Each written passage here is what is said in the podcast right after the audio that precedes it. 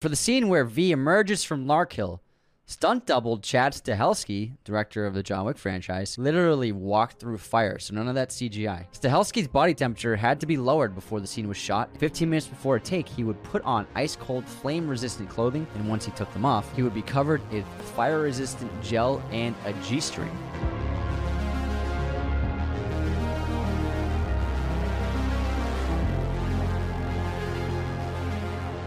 Remember, remember, the 5th of November, the gunpowder treason and plot. I know of no reason why the gunpowder treason should ever be forgot. Oh my god, V for Vendetta slaps so hard. I watched it recently, the last, uh, I'd say two weeks ago, and then you watched it last night. It's one of my favorite comic book movies, hands down. It's top 10, it might even be top 5 comic book adaptations of all time. It's really that great. Whoa, top five. What about DC Comics for sure? Oh, for sure. DC for Comics sure. top five. I mean, even in throwing in Batman Dark Batman Begins and Dark Knight. But DC Comics, they've had a bunch of hit or misses. But Oh, yeah, yeah. I like to put Watchmen and obviously V for Vendetta kind of in a class of their own because not typical superheroes. We don't have Batman, not Superman, but these incredible graphic novels, both written by Alan Moore, that are so sensational, so critical of culture. And V for Vendetta and Watchmen both loved with huge fan bases before the movies came out. But what Alan Moore did with both stories and then interpretations, you can take with them what you want. A lot of hardcore fans don't love them. Alan Moore doesn't love them. I don't- He probably hasn't even seen them. He stopped watching the film adaptations of his work after From Hell. in a League of Extraordinary League of Gentlemen. Extraordinary Gentlemen, which came out in 2003. Then after that, he's like, I'm out. Don't ever fucking talk to me again. He What? he even gives he gives his money to the anime to the drawer of his film, of his- illustrator? yeah, the illustrator. Well, he also refuses any created by or adapted by Credit. credit Yeah. from the movies. So he he doesn't have like written by or based off the graphic novel by Alan Moore. He's distanced himself from DC Comics for the last couple decades. I, I have a lot of respect for him for being like, you know what, you fucked up my other f- my other stories. Yeah. I'm not gonna have anything to do with Hollywood ever again. I understand that. That being said, I think Watchmen and V for Vendetta are really great adaptations of the graphic novels. There are a couple of the only graphic novels I've read. I think I've read like maybe five in of all graphic novels, but You know how to read? fair- if there's if there's pictures, I, I know. If there's pictures, Anthony reads. He doesn't look at the text. He just looks at the photos. it was a it was a pop up book. V for Vendetta pop up.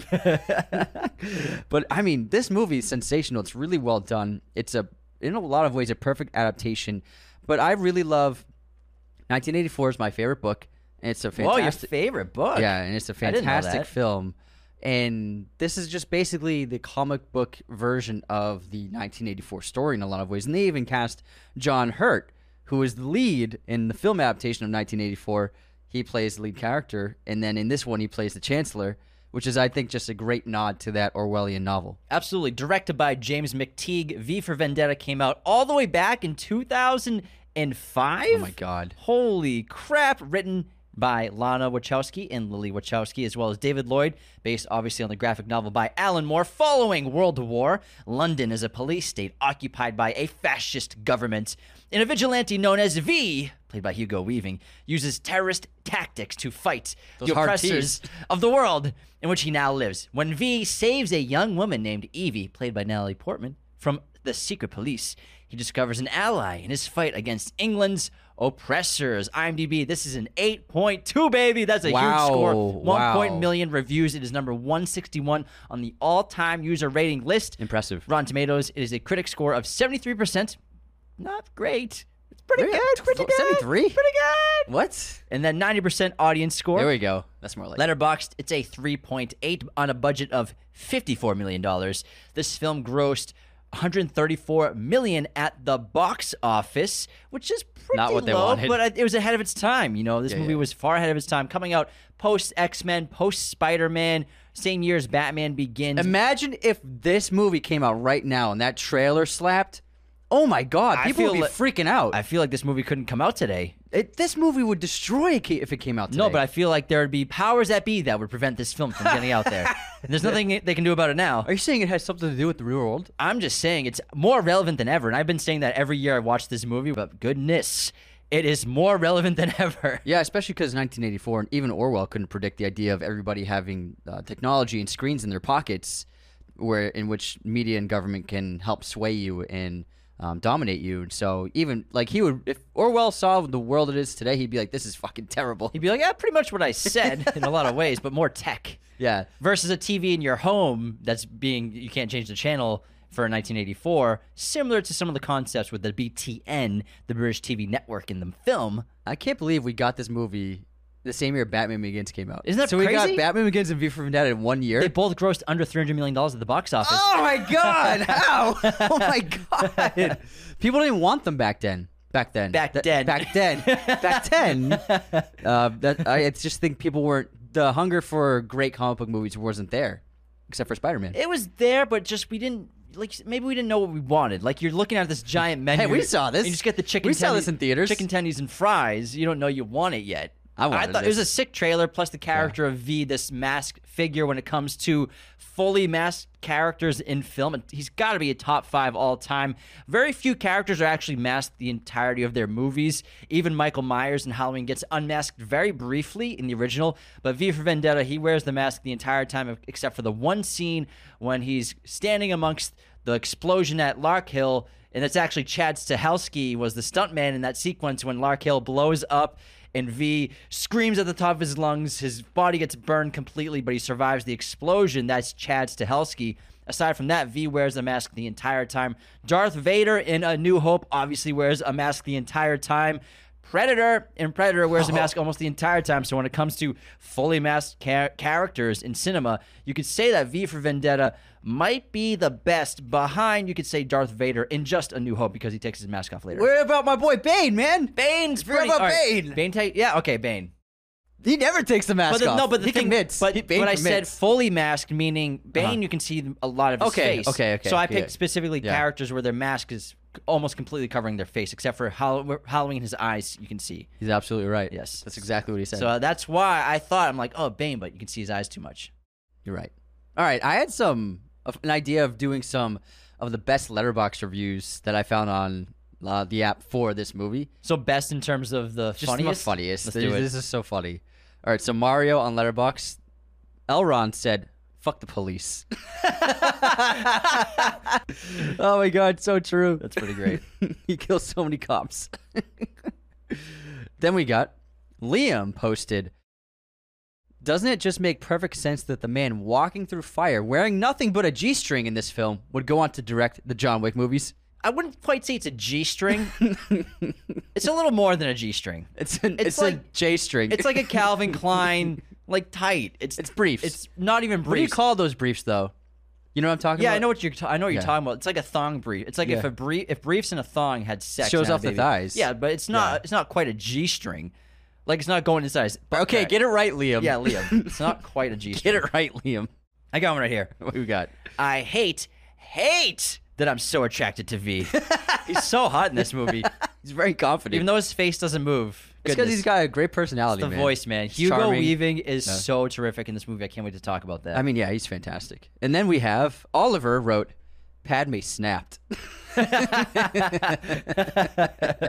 Here we She go. sure did. Here's another one. I literally only watched this because my professor said he watches it every year for bonfire night, and I want to suck up to him. what is bonfire night? I don't know. Is that a holiday in a different country? Might be like something they do at college campuses. Yeah, maybe. Ellie wrote, according to the IMDb trivia, Kira Knightley auditioned for this, an actual English person, Kira Knightley, who is often mistaken for Natalie Portman. Natalie Portman, uh, and they uh, Natalie Portman auditioned for the role of Evie, but then she lost to her American lookalike. They must be friends in person because obviously they worked on They've got to be. Phantom Menace together because obviously Natalie plays Padme, Queen Amidala. However, her double is played by Keira Knightley. Maybe they hate each other. Maybe they do. A lot of animosity on set. Just couldn't stand each other. Just kidding. I'm sure they're friends. Here we go. We got another one. The most accurate thing about this movie's social commentary is how the government would never allow a talk show to actually be funny. That's true. That's my favorite one. All right, Pilot wrote, so there are definitely dudes who insist on wearing this mask during sex, huh?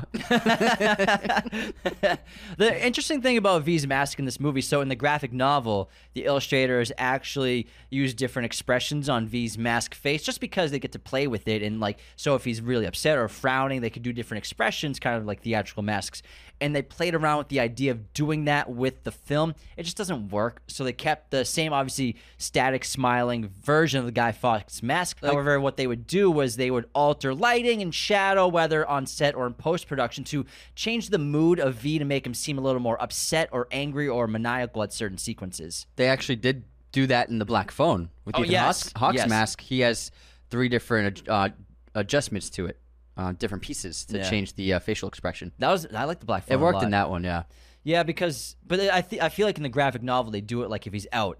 Yeah, like how can yeah, you yeah. change the mask? It doesn't make yeah. sense for exactly. cinema. Yeah.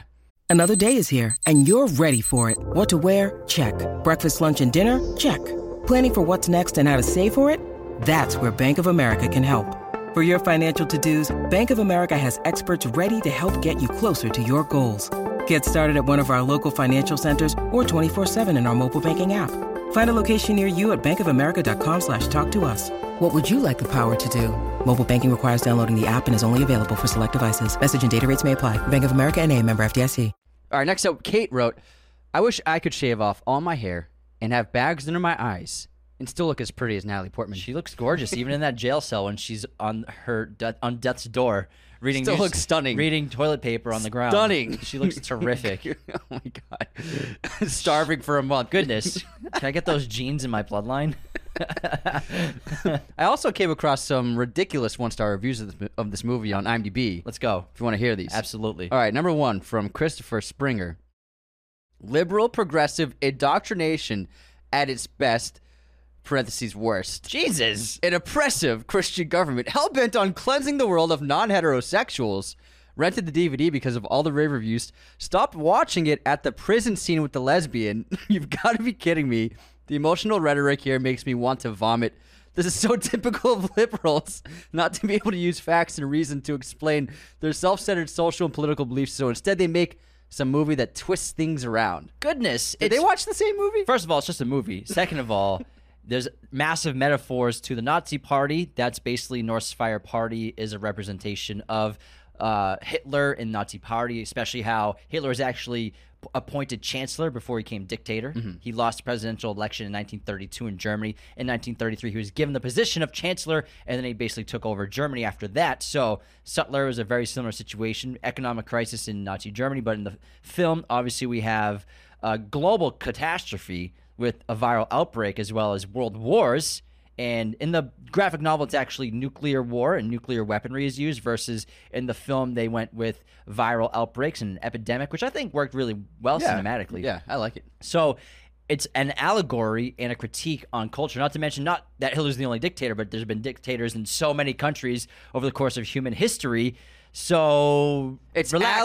allegory, Chris. Rel- it's allegory. Chris, take it easy, man. Not everything's about Democrats versus Republicans, all right, bro? In their mind, it is. Goodness gracious. All right, then we have a it good doesn't one. even take place in America, even though it's a very Americanized version of the British story. Like, yeah, yeah, yeah. yeah. Like right. they think that eggs in a basket is a typical English breakfast. Is it not? not really. It's it's more like uh, egg, eggs and beans is It's more like- common. it's like they what love a- their eggs and beans. They do, but it's like what Americans think that Brits eat is eats Brits eat is egg in a basket. Where it's really yeah, Frank, it's eggs and beans and toast.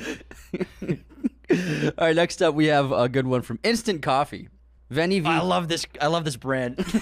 I love instant coffee. I'm not, I haven't had I instant. put it in coffee my a while. shakes, it's great. You do, yeah. I've seen yeah, you do it. it's, it's excellent. If you need a little kick before you go to the gym, little little kick. Get the zingers going. Kikarino. All right, Veni Vidi Vomici, very clever. So uh, say like vomit. All right, top 250 for this piece of crap. at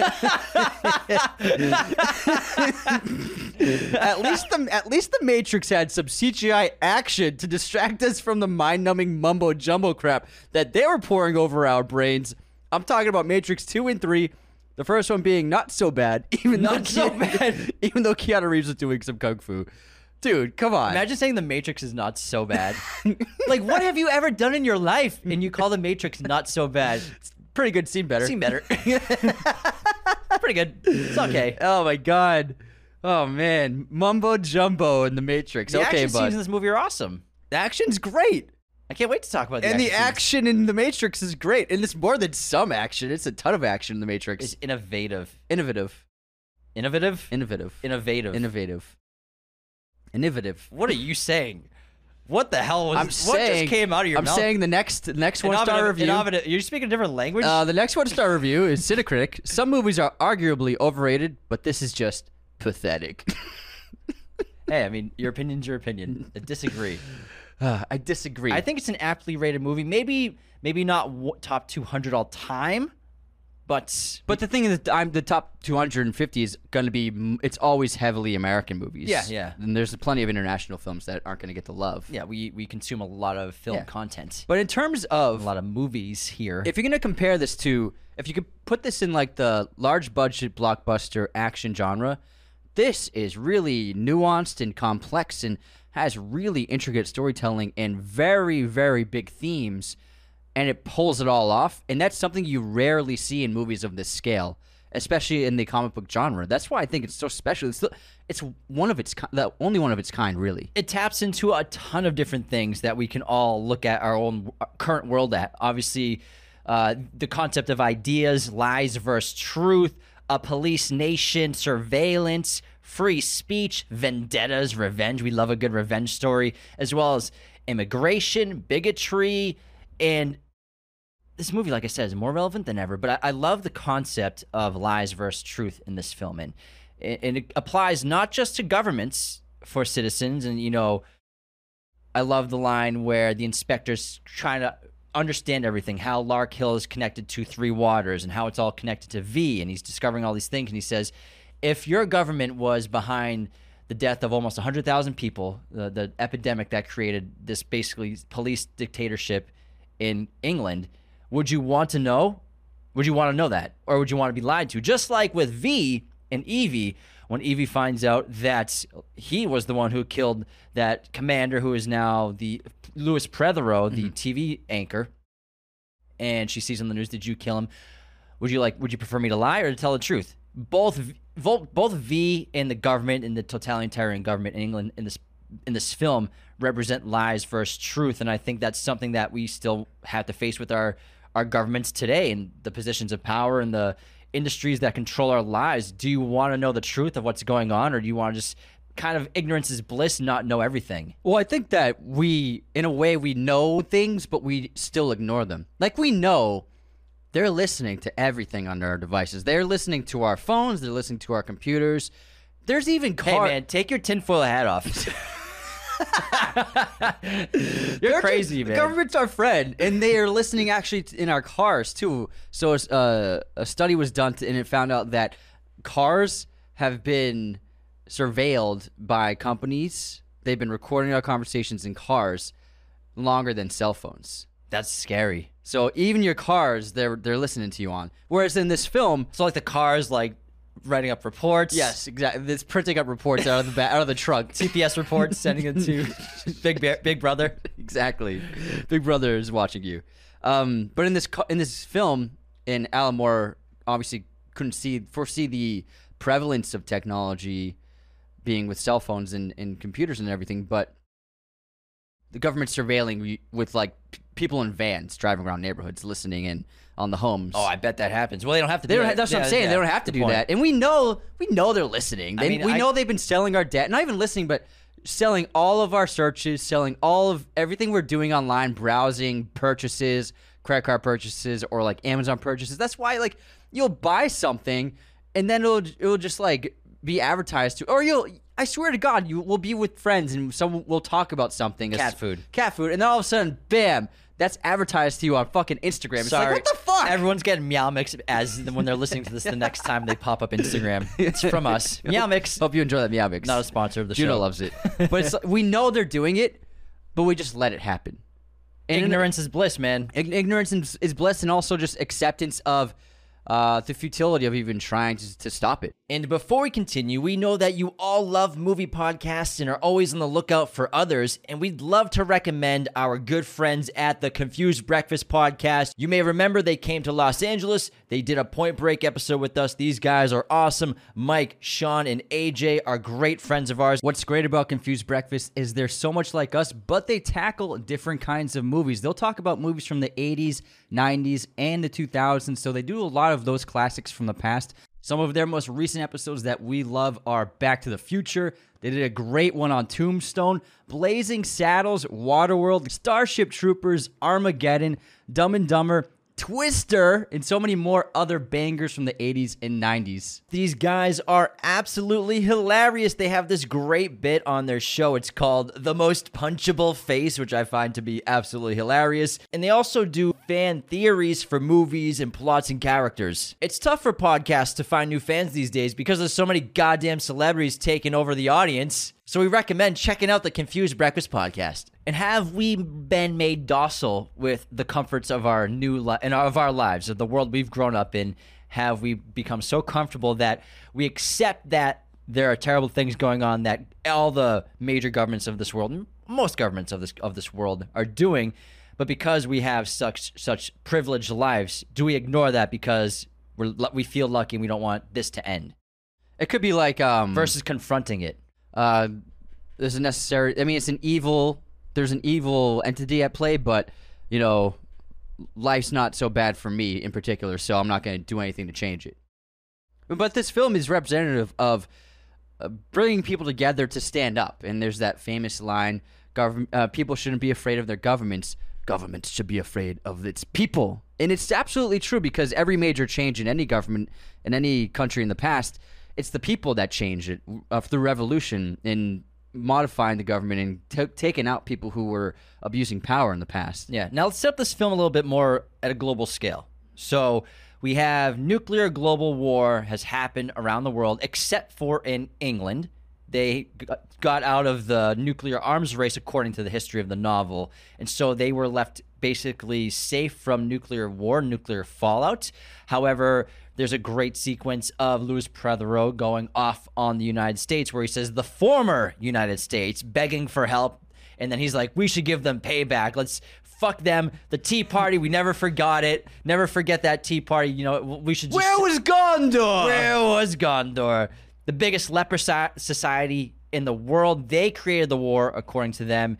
And he's like, God tested England, and England prevails. However, we eventually find out that England has used biological viral weaponry to control their citizens by creating an outbreak that they said was caused by terrorist organizations, specifically from the Middle East, to control their population to kill 80,000 people and gain dictatorial control over the entire country with the Norse Fire Party, which is very similar again to the Nazi Party. So, quick background on Norse Fire Party, Chancellor Sutler, and what's going on in England in the film. In place of nuclear war, again in the novel version, biological weapons were used instead. In the in the film, a devastating plague known as the St. Mary's virus kills 100,000 people in England. The Norse Fire Party, a racist, fascist, white supremacist political party, runs on the platform of order and security and wins the general election by 83% victory. Immediately after the election, a cure is miraculous miraculously discovered for the virus, and several religious extremists are arrested and executed after they confess to the terror attack, supposedly, of St. Mary's virus.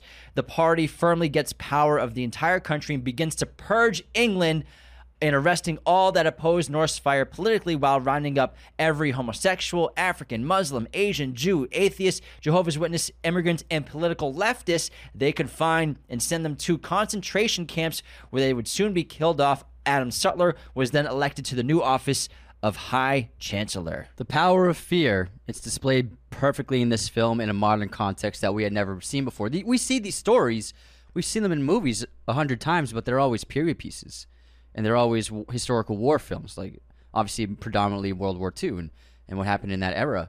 So this film is really special because it shows that same story and that same thirst for power and destruction of humanity and dehumanization, but we see it in a modern context. And I can't think of one that's been done better than this. I know a lot of people like that show on Amazon, The Man in the High Castle. in which Nazi Germany ended up winning World War II and basically took over America and other and the other nations of Europe.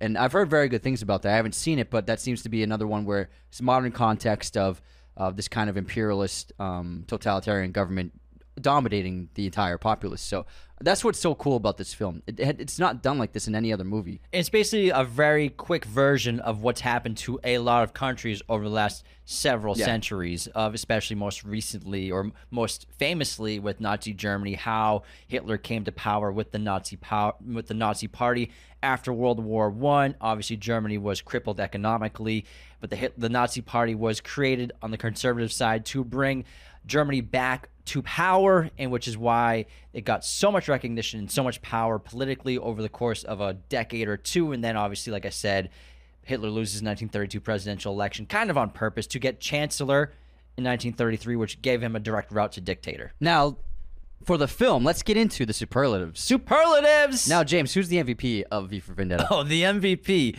of V for Vendetta is my man, Hugo Weaving, who puts on such a terrific im- performance because we have a main character who wears a mask the entire time. You can't see his eyes, you can't see his mouth, you can't see anything at all except for the stone face of Guy Fawkes with a nefarious smile.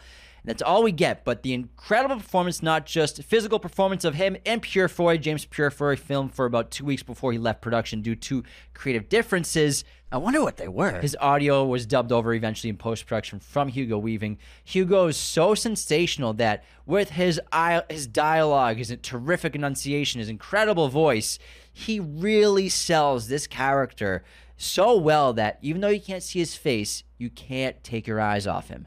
I would say my MVP for this film is. I'm going Natalie Portman.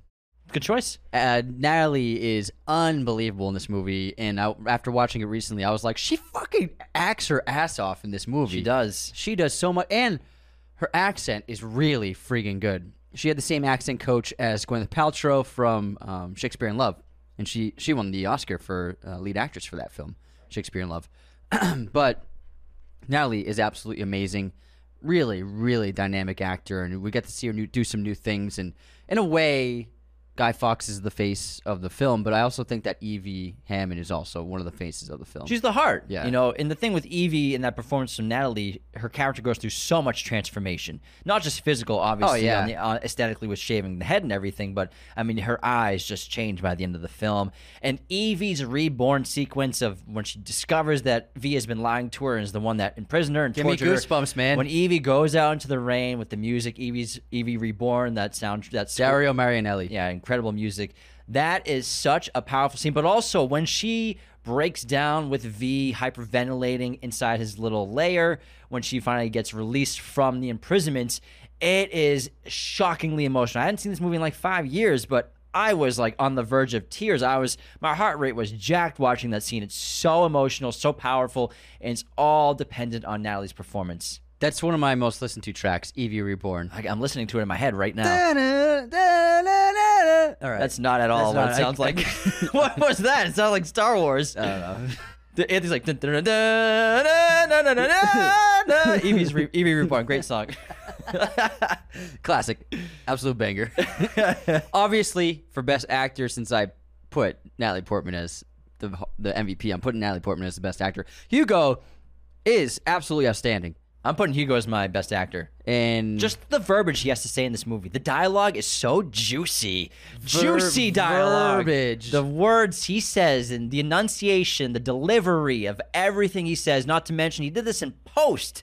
So just a- factor that in as well. That's not an easy thing to do to be on sets and say the dialogue on, in person, but then redo it in post production and make it sound just as good. they did a great edit on his voice where it sounds like it's it's under a mask. yeah. because it, they could have made it sound like it was just v, uh, voice recorded, and it would just it just wouldn't hit right. Like ADR kind of like typical, um, yeah. kind of like Bane from Dark Knight Rises when they fixed some of his dialogue. It doesn't sound. It sounds like studio recording sometimes. They expect one of us in the wreckage, brother. and it's like, and then it cuts to another line of his which he delivered on set, and it's like it sounds so different. Come on. So with this, the sound editors and sound mixers did a really fantastic job of making his dialogue audible while also making it feel like he's speaking under a mask. Yeah. And in within the context of the environment. So they did a great job. But I just got to say, I mean, he's so incredible. The physical acting's phen phenomenal. And in the verbiage, so that that monologue he speaks to Evie Hammond. Which one? with There's a all- few. the- with all the V's in it when he first meets her. Oh yeah, it's great. He says so. He starts sentences with the he s- he start he says words starting with V forty three times. It's amazing. It's, it's fantastic. I, I fucking love that, and it's it's really fun. And I just love the the dyna- dynamic of fate. He sees it as fate that Evie ran into him. well, he says that because great. he says, "Of course you are." he's, he says that great line where he's like God. He doesn't believe in coincidence. He believes in fate, which is a, a great line. Yeah, and it's just it's, he just confirms it because she goes. She he asks her name. She's uh, my name's Evie. He says, "Of course you are." V E V. It's just like he's like, of course that makes total sense. And then then they watch him blow up the the building. And I, but I mean, he's amazing.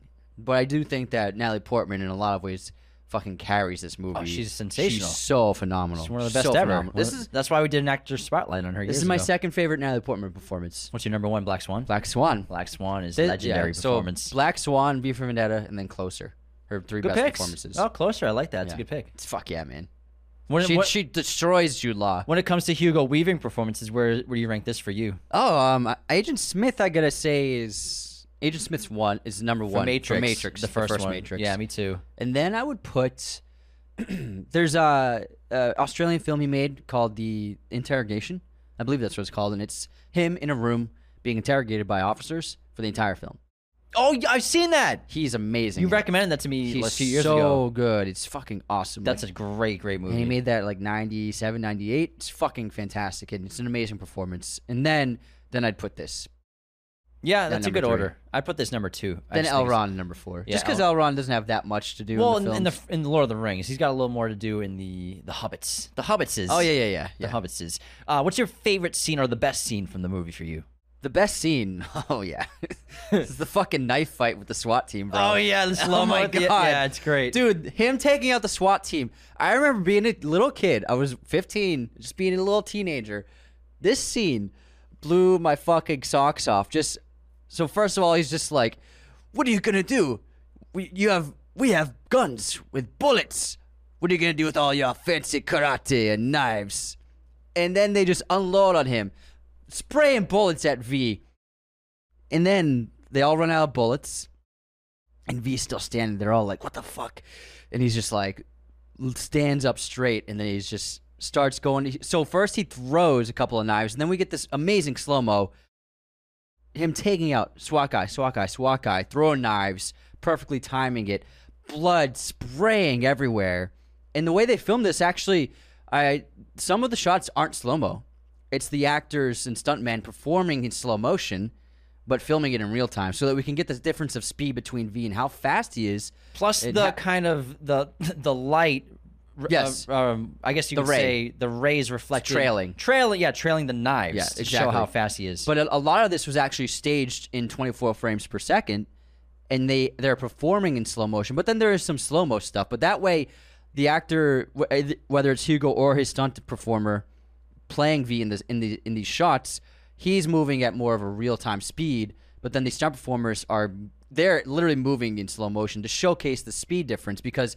You can't shoot it in slow motion if they're both in the frame. The very fast V and they have to go in different speeds. Exactly. So the only way to really do it was to shoot it normally and then have the actors perform at different speeds. It's really well choreographed, and it's one of my favorite lines from the movie. So ready? No. What you have are bullets. In the hope that when your guns are empty, I'm no longer longer standing. Because if I am, you'll all be dead before you've reloaded. no, the best line ideas. Behind, beneath this mask, there's more than just a man. Beneath this mask, there's an idea.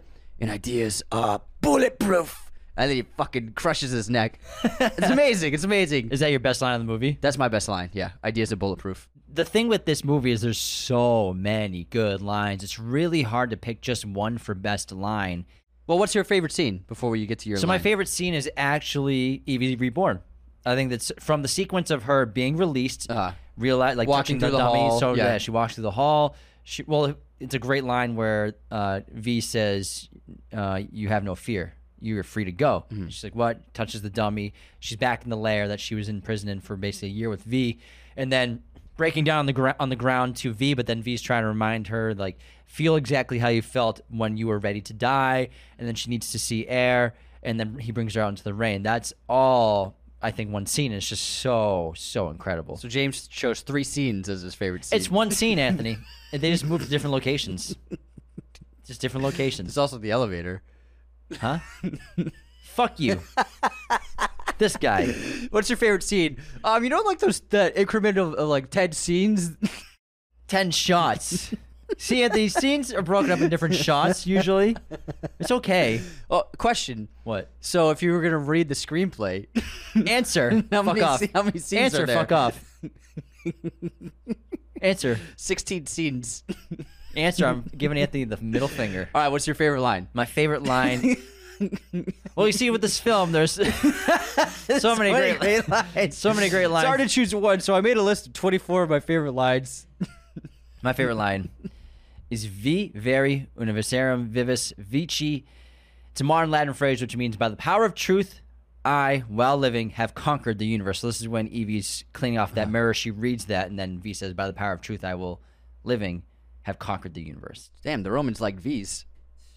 All those words start with V.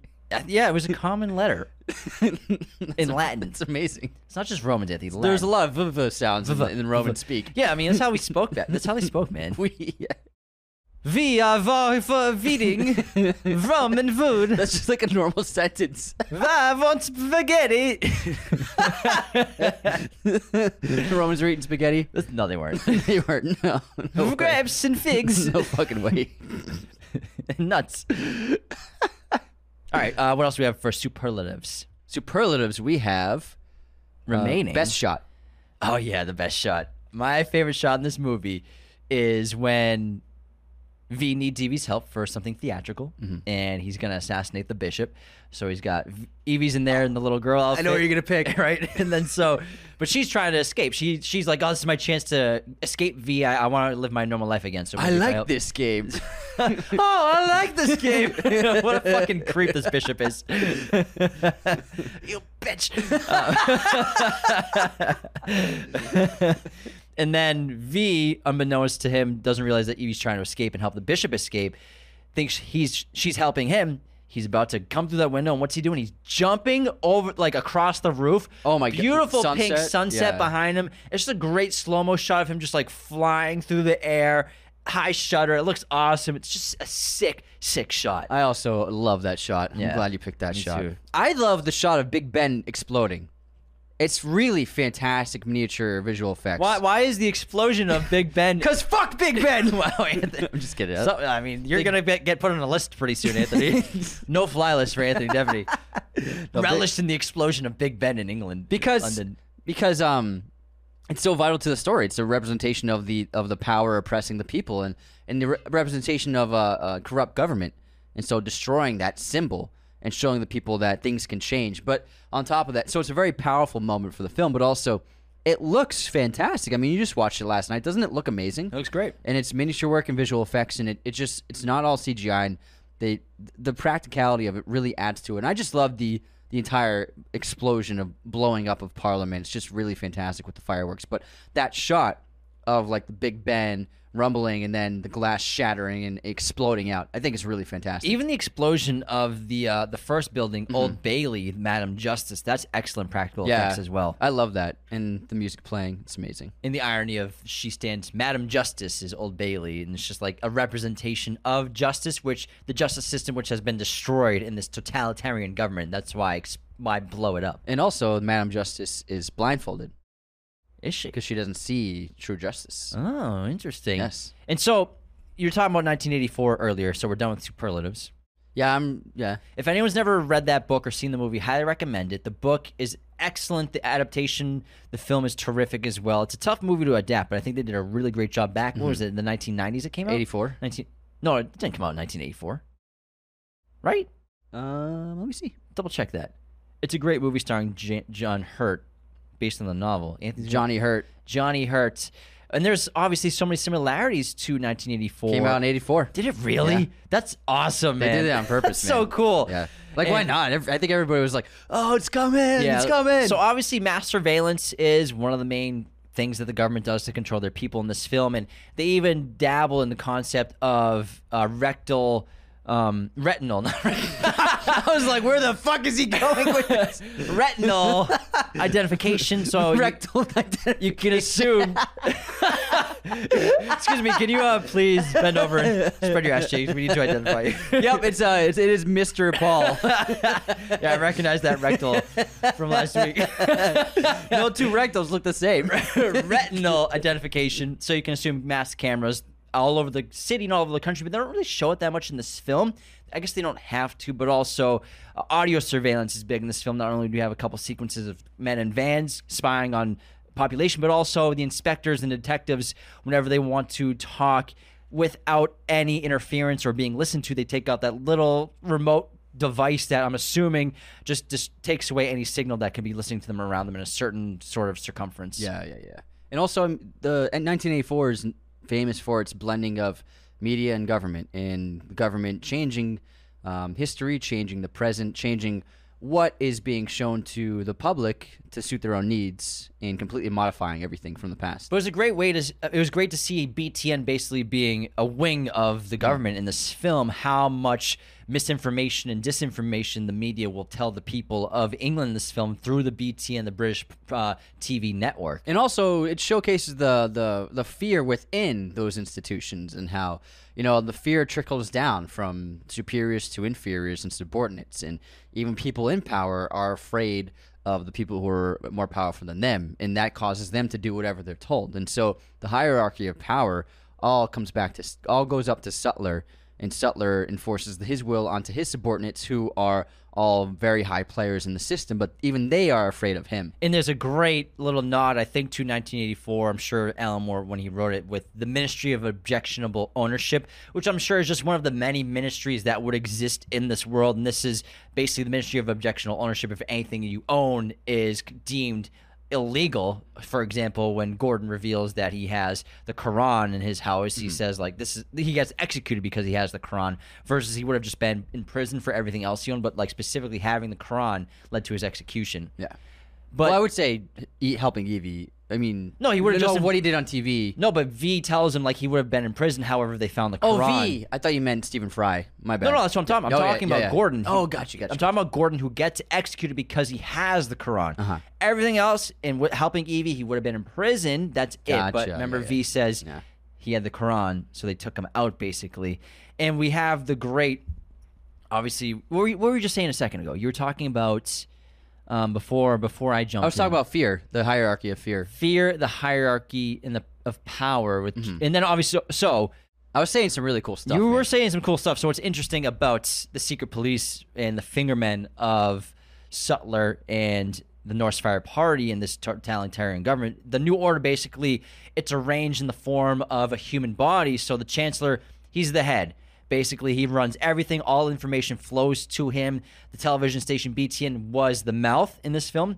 Visual and audio surveillance were the eyes and ears. Inspector Finch was part of the nose, the police force, and Creedy's secret police were the hand, and hence his fingermen were the police of the hand. That's why they were called Fingermen. Exactly. Yeah. The finger, fingermen. Now, before we get more into the modern classic that is V for Vendetta, how about we head into our intermission? let's head into the intermission. And before we continue with that, we just want to let you know the best way to support our show is to become a patron today at patreon.com slash Raiders of the Lost Podcast. We are now adding all episodes new, ad-free to Patreon. If you want to experience an ad-free show, all you gotta do is sign up to be a patron. Minimum five dollars a month. That's it, and you have the ad-free experience. And we know everyone understands that Anthony's knocking stuff over that. We we have to put ads on our show to pay the bills. You know, this is what we do for a living. However, we want to give people the opportunity to listen without ads. So Yeah, just yeah, head on we- over to Patreon. Yeah, we were just like, let's give everybody who wants it an ad free experience. So everything coming out, every episode will be on Patreon. You can listen to ad free episodes on Patreon or through our Patreon Spotify page as well. So you can listen on Spotify ad free as well. It will only work for Spotify because Spotify and Patreon have melded together. So Or just listen on but you can still listen on Patreon. Exactly. So you can do either Patreon or Spotify, but we ju- we think this would be a great addition to anybody who wants to listen to this show completely ad free. But we also have five different tiers of membership $2, $5, $10, $25, and $100 every single tier. awesome perks to get better and better the more you go up. $10, you get access to our Discord. $25, you get a custom episode. $100, it's there's so many goddamn perks. I have no time to get into it. And we forgot to mention, so five dollars will get you the ad-free experience. I didn't forget. It's the first thing I said, bro. James did not forget to tell you. I just wasn't listening. But also, you, you never listens to me. You can also help the show by leaving those five star ratings and reviews on Spotify and Apple. I'll read a, a five star written review on Apple Podcasts in just a moment. And also, just share us with your family and friends and people who love movies. You know, it's the number one way for a podcast to grow is word of mouth and sharing any episode, sharing this episode specifically. If you have a friend that loves V for Vendetta, send them this review on any platform. It's the best way for us to grow. in this episode, of course, is sponsored by our friends at movieposters.com, the number one place to get your posters online today. Be sure to use our promo code Raiders10 at movieposters.com to get 10% off your order right now. They have a gigantic selection of pretty much every movie and TV show imaginable in their huge poster library. High quality prints, they look fantastic, all sorts of sizes and framing, and even backlighting for your poster needs. They make a great gift for the movie lover in your life, and they also make a great way for you to express your passion and love for cinema and TV in your own home. So be sure to use our promo code at Raiders. Be sure to use our promo code Raiders10 at movieposters.com to get 10% off your order right now. So that's something that you wouldn't have heard that with the ad free experience. Yeah, exactly. So, yeah. And well, I mean, we do love those ads. Oh, yeah, I love that. They're still good. But also, can you get 10% off Raiders.com using movie posters 10? Is that what you were about to say? Yes, I was uh, about to say movies 10 gets you 10% off at Raiders. Raiders.com. it doesn't. Don't try it. That's not our website. RaidersLostPodcast.com is our website. Now, Anthony, is it time to head into the intermission? I think um I think it's, Yeah, it is. it's about It's that- time. that time, yeah. Ding, ding, ding. Let's head into our intermission. And Is that a new sound bar? It's a new soundbar. ding, ding, ding, ding, ding. Ah, it's a blah, blah, blah, blah, da, da, da. Bow, bow, bow. I, I never got into that stuff. Guess this movie quote, Anthony. It's two characters. I do not know what strength is in my blood, but I swear to you, I will not let the White City fall, nor our people fail. Our people, our people. I would have followed you, my brother, my captain, my, My king. you got it. It was um Denethor's favorite son.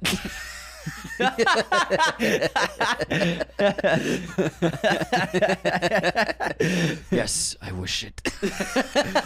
you would have preferred if I died instead of Boromir. yes, I would have preferred it. Yes, I wish that. I wish that. very much. Poor Faramir, man. Poor the memes guy. are so good though. Poor guy. He got A one at the end. He though. did get heroin, so yeah. he, it worked out for him. His dad died, so Fuck that he doesn't guy. have to deal with him anymore. Hey, he's a fucking prince now. Yeah, it's true. He's got a he pretty made good- up pretty well. He did. I mean, For Lord of the Rings characters, who made up better than Faramir? I mean, Aragorn made out pretty well. Yeah, Aragorn. Pretty, never mind. Aragorn did pretty good I for mean, he, himself. he got Liv. Ty- he got yeah. He got Arwen, who's a gorgeous elf. Uh huh. Those excellent genes. Not just the Norm, N- N- Numorian genes, but the the Elvish genes. They made a super baby. super baby. the new the Warner Brothers adaptation will be Aragorn's son and he's the superhero. I mean, Arwen's bad forever too. Like, sh- she's hot. She's beautiful. no, she's mortal. Won't she die? Won't oh, she, she. age? w- No, I mean, but for his entire life. She'll still live longer than yeah, him, she lives like several hundred years still, at least. even as a mortal. Yeah, yeah. She just lives a very long time. Really? I mean, he lived a pretty long time. Aragorn Aragorn was they, like- all, they all lived a long He was time. like 150 when he died, at least. man. Okay, here's my quote. I Like- mean, Samwise. I mean, he got what's her name, the bartender. Mary, Mary. she's got flowers in her hair. Mary, no, I don't think it's Mary. Something Sally? With an, something with an S. Sandra, yeah, it's, it's Sandra Anthony. Sal, Sally. Sally. S- No. Susan. I think it's Susan. Sauron. Sauron had flowers in his hair. Sorry, dear movie quote competition now. Here's my quote. Let's just say I'm Frankenstein's monster, and I'm looking for my creator. It's a good line. Is it a revenge movie? Yes, he's doing revenge stuff in this movie, this character. It's not a revenge movie, though. If but he's out for vengeance. I don't know what is it. It's X Men First Class. It's Eric. It's Magneto. Oh snap! Yeah. All right, that's a good The line. first act, he says it That's a good line. when he's hunting down the Nazis. Dude, that bar scene's awesome.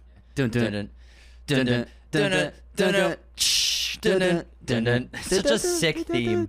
Magneto's theme in the in the It's on my prequels gym playlist now. So good. Did you, you know what else is great? Do you move dumbbells with your mind from it? I wish I could.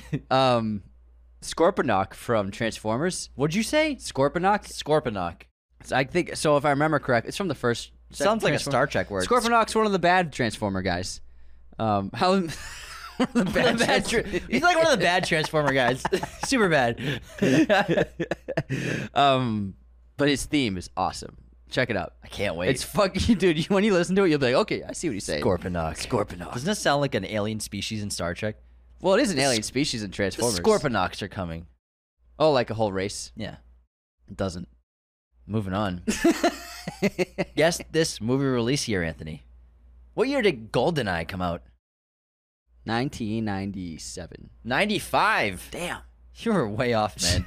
I should be It's embarrassed. two years. What year did 300 come out? Hmm.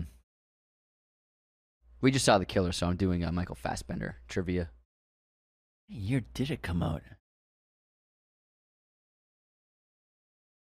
Oh, man. We'll see. Um, I think Dawn of the Dead came out in 04. So I'm going to go with 2007. No! What is it? 2006. Good guess, Damn. though. Good guess. It's close. That's a tough one. I saw a Gerard Butler uh, interview recently, and he said that um, the screaming delivery of "This is Sparta," he said he did that as like the final take. They shot the scene. They they were very happy with what they got, and he's like, "Guys, guys, what if I just like s- fucking scream it?" And Snyder was like, "All right, try it. Just try it out." And then he did it, and they were like, "Oh, that's the take." One of the best lines of the century. Yeah, but they weren't even gonna do it. e-, That's pretty funny. Yeah, Great, He's- he's- great instincts, he murdered that role. dude. man. He's nobody else could have done that. that one role got him like a crazy good career.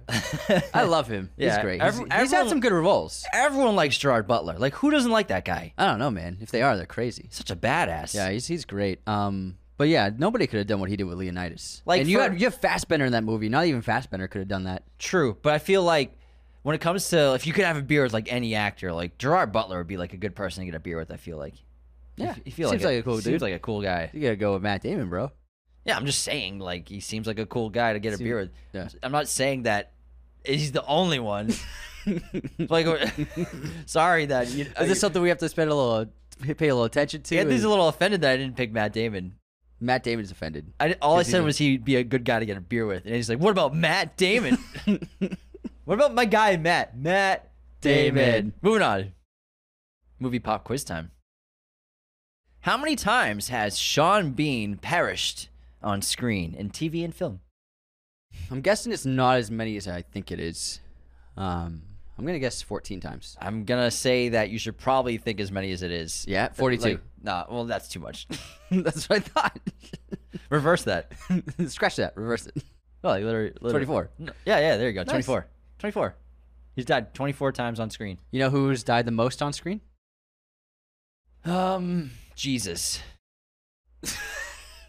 no actors, not not No, no, characters. not, not character. I'm sure it is. I'm sure Jesus is up there. He's up there for He's- all time. There's a lot of Jesus movies. Weekly Jesus reference. In the podcast. It's always like very offensive too. Sorry, Jesus. um, Who? What actors died the most on screen? What actor? Hmm. It's gonna be someone who's been in a ton of movies. Yes, Are they still alive? In This real life? actor passed away, but he was he passed away recently, like a few years ago. like this century. All right. Um. You, you've seen him in a lot of movies too. He's very he was very old. He lived a very long life. But yeah, you know him. This guy. Yeah, I know it. it's a cool dude. He's a really who died recently. Not like that, recent- like four, So- four or five years. So like in the last four or five years, this Yeah. actor died. Yeah, it might have been like two years ago actually. Just guess a name. Christopher Plummer. No. I don't Christopher Lee. know. Christopher Lee has died 71 times on screen. It's one off. Yeah. Wow. That- I would 71. never have guessed that. 71 deaths. He was in a lot of TV, so I mean, that yeah, makes that makes sense. sense. All right. Here's my quiz question. What are Michael Fassbender's two highest rated films on IMDb? On IMDb, Shame. Incorrect. Um, Inglorious Bastards. Yes. Twelve Years a Slave. Correct. Ding ding ding ding ding. Shame's only a 7.2 if I remember correctly. Well, at least I got a Steve McQueen movie in there with Twelve Years a Slave. Steve McQueen's awesome. yeah. I mean, man, he's in two all times for the century. Two of the best movies of the century he's in. I mean, Fassbender could have been in a lot more movies if he wasn't a race car driver. Yeah, but race car driving, sick. Yeah, he's only. I looked at his IMDb today because we saw The Killer, and he's only been in four movies the last six years. Yeah, but I'd be doing if I had that like mentality. That that's a cool ass job. well, for That's- him, he said being a race car driver was his first dream, that's awesome. and that- he was actually working towards it while he was working towards becoming an actor. so too. badass. So he pulled them both off. Like, what the fuck? Holy shit! What a guy. Who's the other guy that's a race car driver? Uh, that's an actor. Well, right Alive. now, Pa- Patrick Dempsey. Yeah, Patrick Dempsey. and then Paul Newman. Paul Newman and was the Steve famous McQueen. one. Yeah, but yeah, Dempsey's another one right now. who's Dempsey's been doing it for a long a time. professional race car Yeah. driver. He drove. t- He drove Daytona. He drives. He's driven for Porsche for a long time. Fastbender drives for Porsche. Yeah. He actually crashed at Le Mans. Yeah, it wasn't too bad though. No, yeah, it was a it was a bend. Oh. Yeah. a turn. but he had a he spun he out. Had to drop out of the race though. Yeah, he spun out. He Two, he it was on the first day, right? yeah, It's too It was bad. actually the first few hours, unfortunately. That must have been just like a huge. yeah, letdown. to just be like You put all train that your whole- training, like your whole life has been leading to Le Mans. yeah, sad.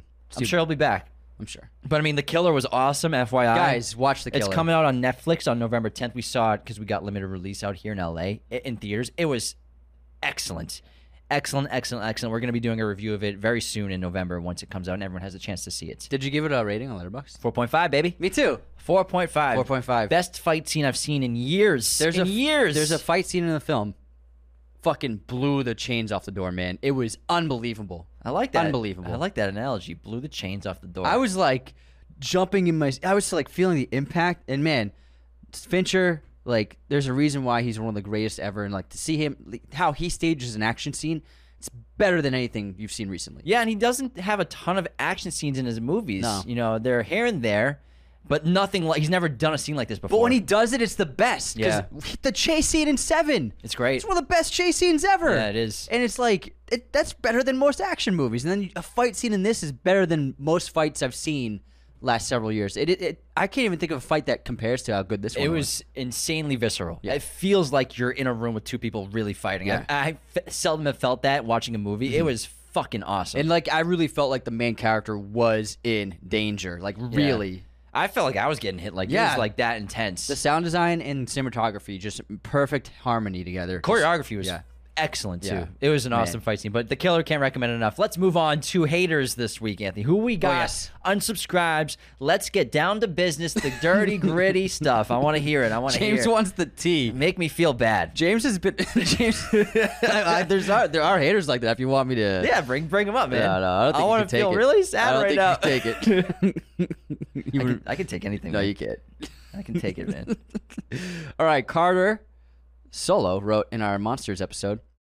Glad to know y'all love the Universal Classic Monsters. Great video, but The Mummy 1999 is the best remake.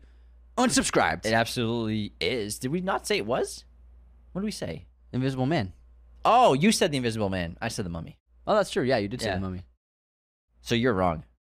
I'm wrong because you you and him agree. Yeah, that two makes out of me three. wrong. Shut Oh. up. Incorrect answer, Anthony. Get out of here. Incorrect. All right. Well, you and Carter can go hang out and start your own fucking podcast. It's gonna be called the ninety. I mean, the Mummy is better than Invisible Man. And no, it's gonna be called Fuck Anthony. Every- Welcome to back to another episode of Fuck Anthony. New episodes every Wednesday. Talk about Anthony and how much he sucks. People would tune in. you would definitely get some listeners. Sponsored by Manscaped. All right, next up, Mars Too Nice. Mars Too Nice on Twitter, uh, responding to our Monsters episode, wrote, The editing was all over the place in this one. A lot of jumping around. Heard a few things twice, lol. Immediately unsubscribed. wow. Jump. Th- what was up with the editing, Anthony? I don't know. What'd you do, man? I don't, I'm not sure. I thought I did it. Anthony edited that one, everybody. So another episode of why Anthony sucks. Fuck Anthony. He can't fucking edit. All right, Ben Hardy wrote on. Just kidding. You're a great editor, man. Thanks, man. Ben Hardy wrote in our. You made a clip of talking about how. I'm talking about how De Niro gave his best performance since Heat in Kuzo Flower Moon. And then Ben Hardy wrote. Ben Wrong. Hardy, His best role since Heat was Dirty Grandpa. Unsubscribed. I haven't seen that, but I've seen clips from it. and It's fucking ridiculous. Seems pretty cringe, Yeah. to be honest. All right. Alex MacArthur wrote in your Dune uh, video about the person who's suing Dune, who's definitely not you. No, suing Warner Brothers Su- sorry, over the suing delay Warner of Brothers, Dune. Yeah. Get it Can't- right, you Anthony. can't sue Dude. Get my lawsuit right. Alex wrote, "Whatever, James, you're a crazy person. Just unsubscribe from Warner Brothers till Dune comes out." Maybe I will. Maybe I will. oh, there was a real hater. Um, Sean wrote to you, "Are you really a fan, or have you just been told you're supposed to like Dune?" you brought that up last episode. Oh yeah, I did. I did. Remember? And I cussed him out. You cussing with me? You cussing with me? Here, put on this bandit mask. I got an unsubscribe on Twitter. Really? So uh, we posted the image of Princess Aero. I mean, of, of, of, of Princess Azoa. Azula. Azula, sorry. Arrow and then Azora.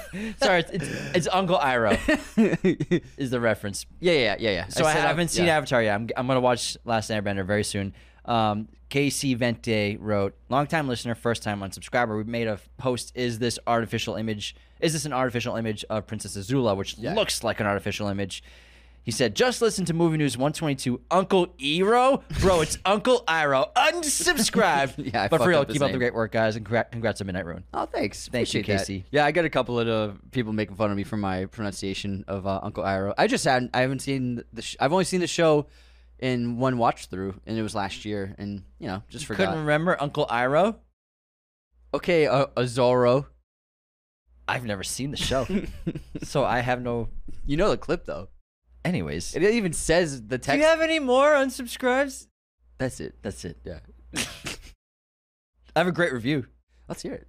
I love from reviews. Richard Patrick 60. Hey, Richard. Let's go! That's the title of the review.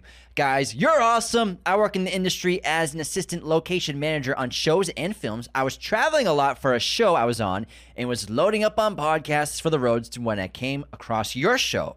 It's so great listening to two guys who are as passionate about movies as me. You two are knowledgeable, funny, and just seem really nice. Aw, thanks. Currently enjoying the Harry Potter reviews as well Yes. as bringing as well as binging your previous episodes. Keep up the great work. Subscribe. Fuck yeah! Thank you, Richard. Thanks, Richard. Safe travels on the road, and Yeah, that's it's a cool awesome. job. You're working on the industry, a very location cool job. scouting and stuff like that. Location manager, it's a cool job. You get to see a awesome lot of job. cool places, lots of traveling. So Very important to the production. it's essential. very I mean, it, a lot of scripts have to be written around locations, and it's important. to Locations, sort- yeah. locations, locations. So, Richard, thank you so much for that incredible review. Now, Anthony, what's your streaming recommendation for this episode? I watched The Village. It is fucking awesome, man. It's a great movie. I haven't seen it in a few years. Um, I always really liked The Village. I think it's one of M. Night's better movies.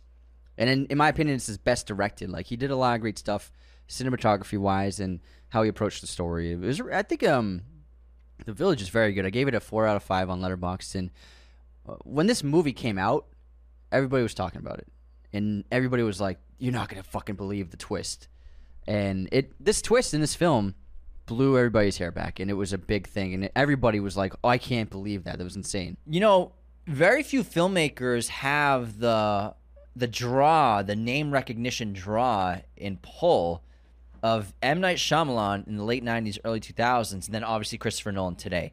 And I feel like M Night was there for a little Oh, yeah, while, yeah. But he's obviously not so much anymore. The last like 10, 15 years, especially after Avatar. I he's mean, made too he's made too many g- bad movies Yeah. the lady, lady in the water the happening and avatar last airbender no, it's just called Last Airbender. oh yeah last airbender i mean the he's Last ju- Airbender. Yeah. he's just made too many not good movies where he the audiences loved him because he did six sense unbreakable signs and then the village Loved movies. four awesome movies. Well, like what? That's a great streak for a filmmaker. Yeah. And he was poised. He was poised to be the fucking man, the next big thing. Um, He was and for he a little was, while. He was Yeah. the big thing, and um, unfortunately, he just had uh, too many bad movies, and I, I do like him a lot. I think he's a very good director, um, but he's just made some questionable films, unfortunately. He was on the path for like all time. Uh, his yeah his first four films I can see that as being like an all timer if he kept up that quality with his films. And Yeah. then also, man, Glass. Yeah, Glass was not it, man. It was not so it. bad. It was- uh, yeah. Glass was not it. Like it, it's- it- that show. That's the perfect example. Split's awesome. Oh, he's back. Then Glass, and you're like, it's M Night. Never mind. we got excited. Unfortunately, he just doesn't have the consistency. yeah.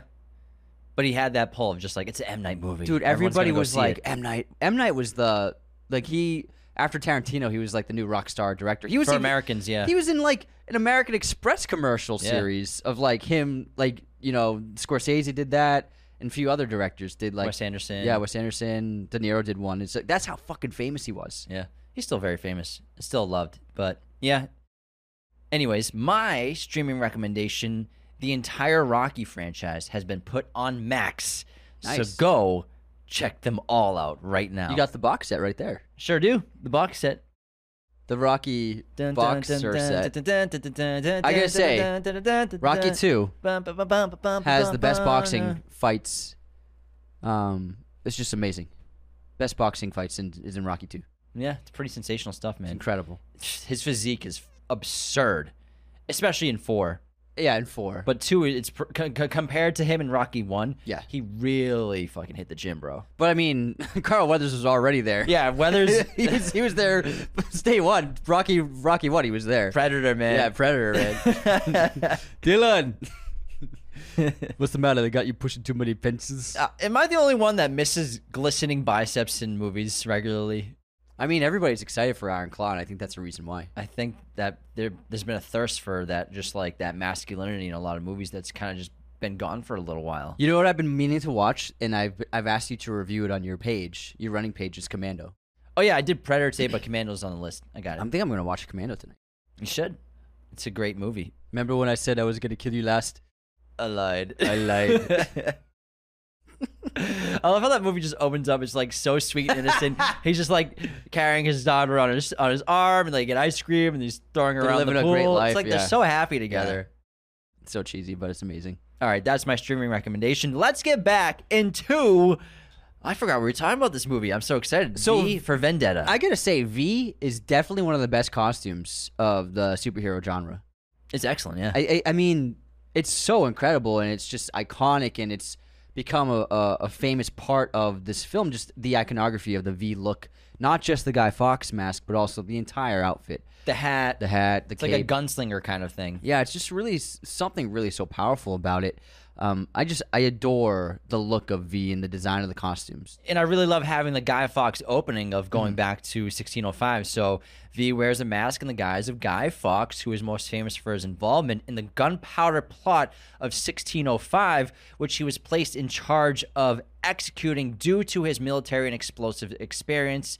The plot, masterminded by Robert Catesby, was a failed attempt by a group of provincial English Roman Catholic conspirators to kill James I of England, the sixth of Scotland, his family, and most of the Protestant aristocracy in one fell swoop by blowing up the House of Parliament during its state opening. However, they get caught. Guy Fawkes gets caught, obviously, in the opening of the film in the tunnels.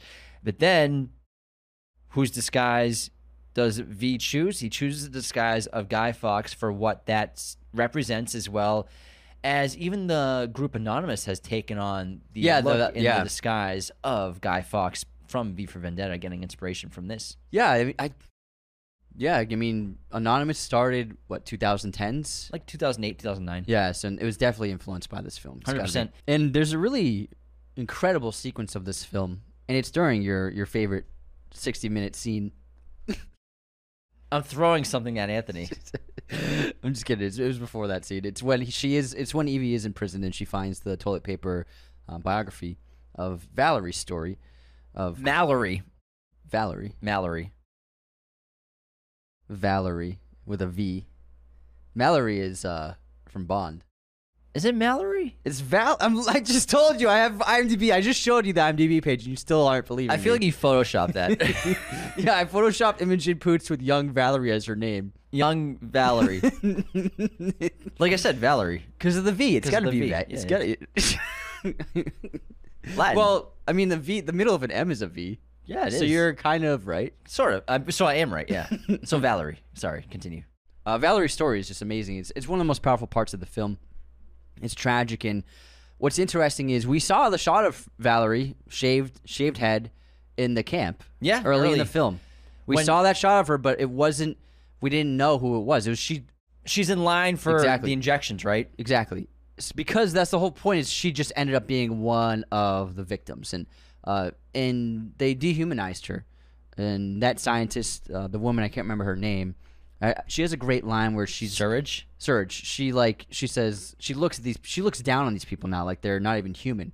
So she lost any empathy um, because they thought that they were just wretched human beings in the worst parts of society, and they deserved it. In a way, maybe they deserve to die.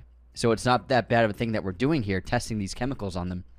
But we see Valerie in that line, and she's it's- she's just one of a dozen people on screen. Don't think anything of it. But then when we get to her story, Evie's listening, uh, reading the story in the on the toilet paper, and then we're hearing it through Valerie's narration. She we then we get more concise photography of her at that camp, and it's like she was one of those people. And then it was just a tragic story to hear about. It's a it, the, in her story is a representation of the downfall of the society and the destruction of the society. She is just uh, used as an example to show how the dis- society was destroyed and then gripped with control by the new powers that be.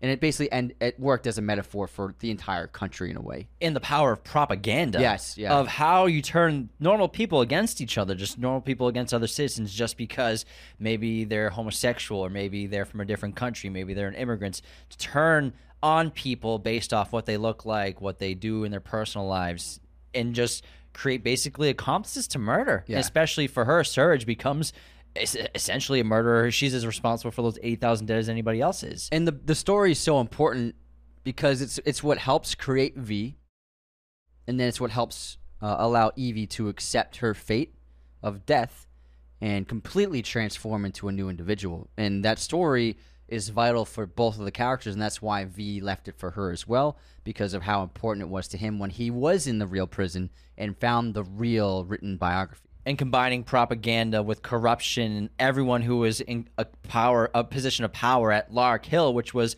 a resettlement camp, which was basically a concentration camp of experimentation of trying to find a biological weapon to be used to be created to control a population or I Serge says something like there's no like nuclear weapons are nothing compared to a viral outbreak that can kill an entire populace. It's And not scary. damage, not damage the environment. She even Yeah. references Oppenheimer in this film. So she references O- uh, J. Robert Oppenheimer, who changed the world with the first nuclear bomb, with the atom bomb.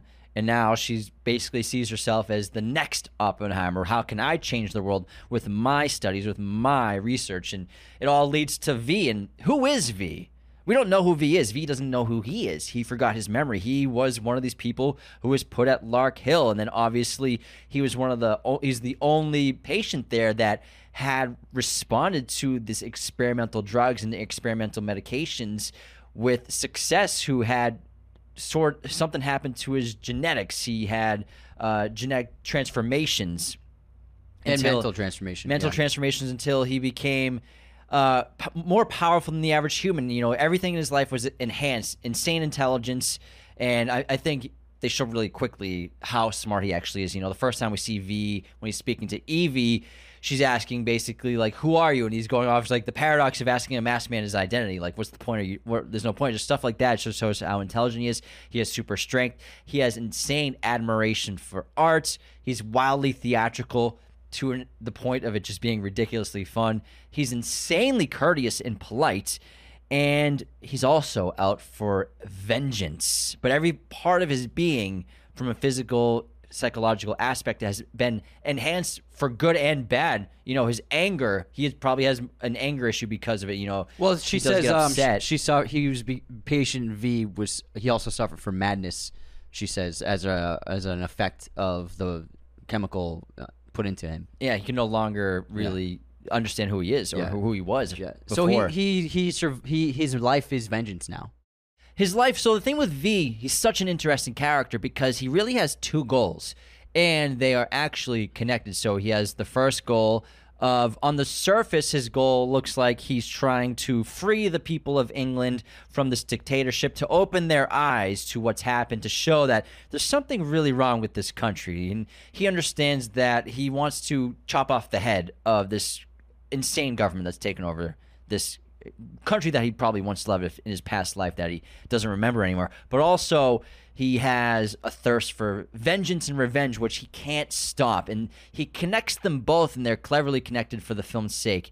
And it works really well. And- But why, why can't V stop? You know, Evie is put off at his murdering. You know, he, she can't believe at first that he is a murderer when he finds out when she finds out that he killed Louis Prothero. It almost makes her sick to her stomach. It looks like. And so, why can't V not murder? Why can't he show mercy to the people who victimized him, the heads of Lark Hill, the doctors, the the commanders, everyone? Why why does he have to murder? Can't he just bring justice to them in a different way? And V can't stop his path of revenge because that's how he was created. So he has that great line to Evie he says, What was done to me created me. It's a basic principle of the universe that every action will create an equal and opposing reaction. What was done to me was monstrous. And Evie says, And they created a monster.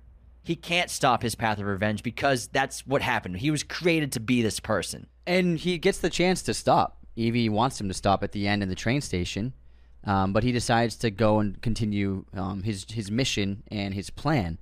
He could have gone and left with Evie, and you know she kisses his mask and everything. Like he could have stopped, but he couldn't help himself.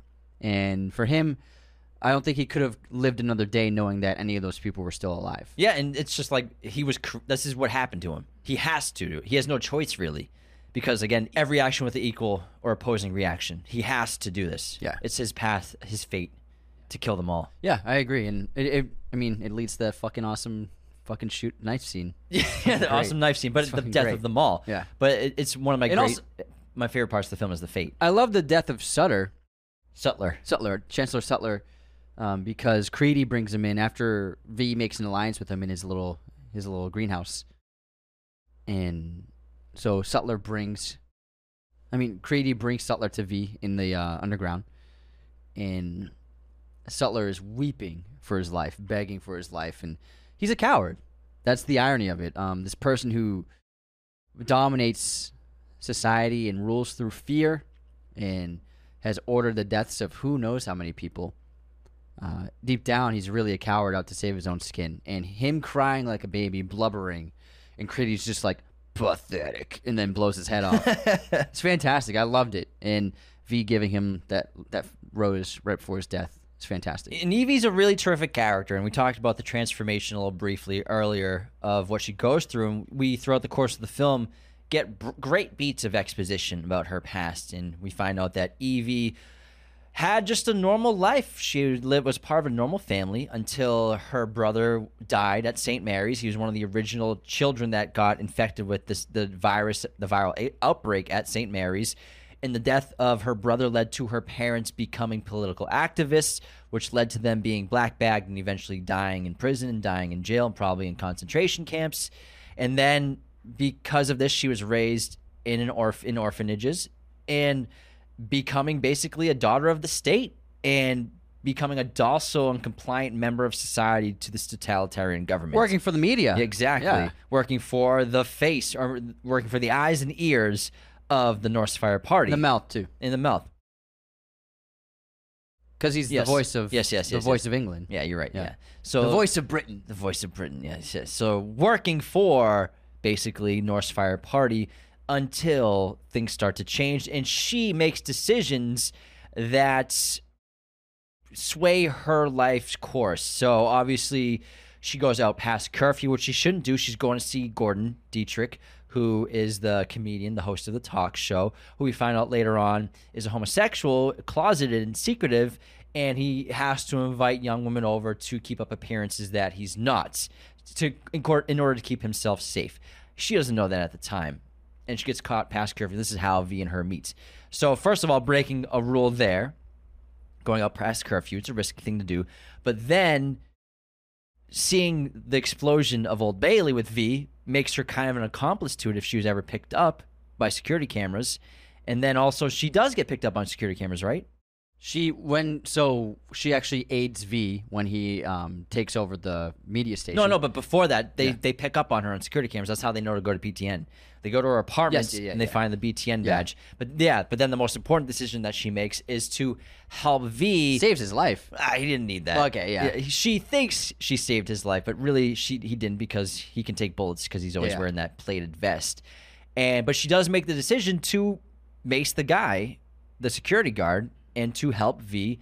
She gets knocked out, and V does the only thing he can think of really after some contemplation, takes Evie with him, sees it as a sign of fate. But these decisions, each one getting more gradual in how it will affect her life and in terms of breaking the law to the point where she has to go underground with V. I think it's uh, really important to make sure your characters are are making things happen rather than than things happening to them.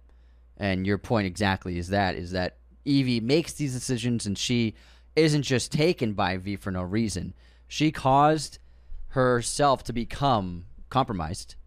And so he thought, you know, I'm gonna protect her. The only way to really save her is to take her in. Otherwise, the finger pe- fingermen are gonna um, torture her for weeks to get any information they can And then kill her. and then kill her. So this is actually the much better option. But she did it to herself. She caused the events to happen. She does. And then again, eventually, you know, Evie at first succumbs to her situation and, and accepts it. You know, I have to stay here for a year with this guy. At first she's upset, but then she she accepts it. And I, I love the breakfast scene because it's the first time she's had real butter for years. butter. I haven't had butter in years. And we find out that this incredible layer with he calls it the shadow gallery, I think. V. Yes. the shadow gallery, just arts and statues, and he's got this great jukebox and music and art everywhere. And we find out that he's stolen all stolen all this. He's holed up in this great Victoria station, this abandoned Victoria station, which he's just redone up. It looks really great. and he find we find out he's stolen it all from Sutler, basically, which is really incredible. But eventually, she does seek an opportunity to escape. And that's the opportunity when he's going to kill the bishop. She does try to escape. And she does, makes it to Ge- uh, Gordon Dietrich's house. But then she gets captured again, who she thinks is by Fingerman, who and actually it was V. But I think Gordon Dietrich's a great character because I think Dietrich represents the average UK citizen at the time, the average Englishman, Englishwoman, who, even if they don't have specific po- possessions that are undesirable, or illegal, I think internally they all feel what Dietrich is hiding in his basement with all these things that he's not supposed to have. They're all hiding the truth that they feel inside of. They think there's something wrong with this country. And that's the power of V is that V inspire V and EV inspire Gordon to make that new kind of episode of his talk show of basically spoofing the chancellor and an unapproved script in an unapproved episode uh, to air live, and that's what brings the Fingerman and Creedy to his home, um, and they ca- they ba- black bag him because of that. Um, but that's the power of V and the power of the idea is it inspires and so V's actions inspired Gordon to do that episode and you know that episode I'm sure made a lot of people think differently about the government and about the media and so there's little things is a trickling effect and Gordon's TV episode is an example of that. and even his disappearance afterwards. You know, I'm sure everyone knew he got killed Mm-hmm. Yeah. because of what he did. So you can argue that that was an important addition to the catalyst that V started when he took over the BTN news station and put on his own special I broadcast love saying, "If you meet me in a year at Parliament, I will blow that bitch up on November 5th. So join me." And then obviously the great third act of this film where he sends hundreds of thousands of masks and capes to the citizens of England and London and begs them or tests them all to meet me at Parliament on the 5th of November, and I will blow it to the sky. How long did it take him to set up those dominoes? Quite a while, probably. there are 20,000 dominoes in that scene. Crap, I love that Yeah, sequence. it, I, I, it's not in the novel, but I think it's really cool. It's visually just like it's a metaphor for the number. It's just the power of numbers in the population. There's m- millions of people. They can take down the government if they did it. If they actually got together, uh, the numbers would just be too too overwhelming for anybody to stop them. And so I think that's a great representation of uh, the power of numbers. And then there's that one perfect domino at the center of it all, and it's double sided, it's black and red. So I think it shows the moral ambiguity of V because I think V sees himself as that domino, which is why he leaves it and he brings it with him to the train when he's gonna blow up Parliament with the fertilizer and the bombs. Well, 'cause I look at it as it all starts from one. yeah, It starts from one man. but also again, I think it's double sided. Well, they're all double sided. They're all black and red. Are they all black and red? Yeah, Oh. that's why it has that great look when it there from the overhead shot. I thought there's some were black and some were red. But it was a great insight. Even though it's wrong. I think that the last domino represents him, and that's why he takes it with him. But but you can look at we all have that side of the good and evil on both of us, Yeah. and, and, and inside all of us. And Mm-hmm. It we also can- looks cool. it does look badass. the red looks awesome. but it's it's just a great sequence. And I love the ending um, when everybody does storm Parliament, and when when Parliament's exploding and everybody starts taking off their masks, we actually see uh, some of the people who've been who've been killed are, are there, and obviously they're they're not there really, but it's more like um, we see their faces and we see them in the crowd because uh, they're part uh, of the revolution in a way, and they deserve to to see this this fitting change. And I, I love that aspect of seeing the people who have passed are in the crowd because we're all one people and it's, we're all one group, we're collective ultimately. And so standing up against the government, revealing ourselves, and also ha- being showcasing the importance of the people who died to give us the freedoms that we have. I think is why they put them in there.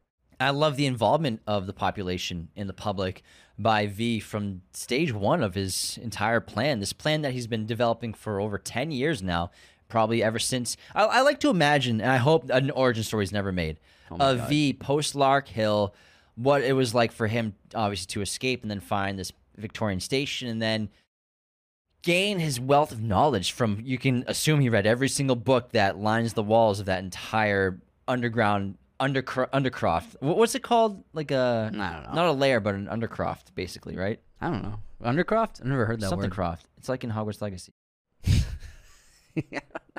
that layer that, that slytherin layer You're the Slytherin. I don't know. but remember it's where sebastian is Oh, I remember. I Yeah, he just can't takes- remember the name. that layer i think it's called an just undercroft call it a lair.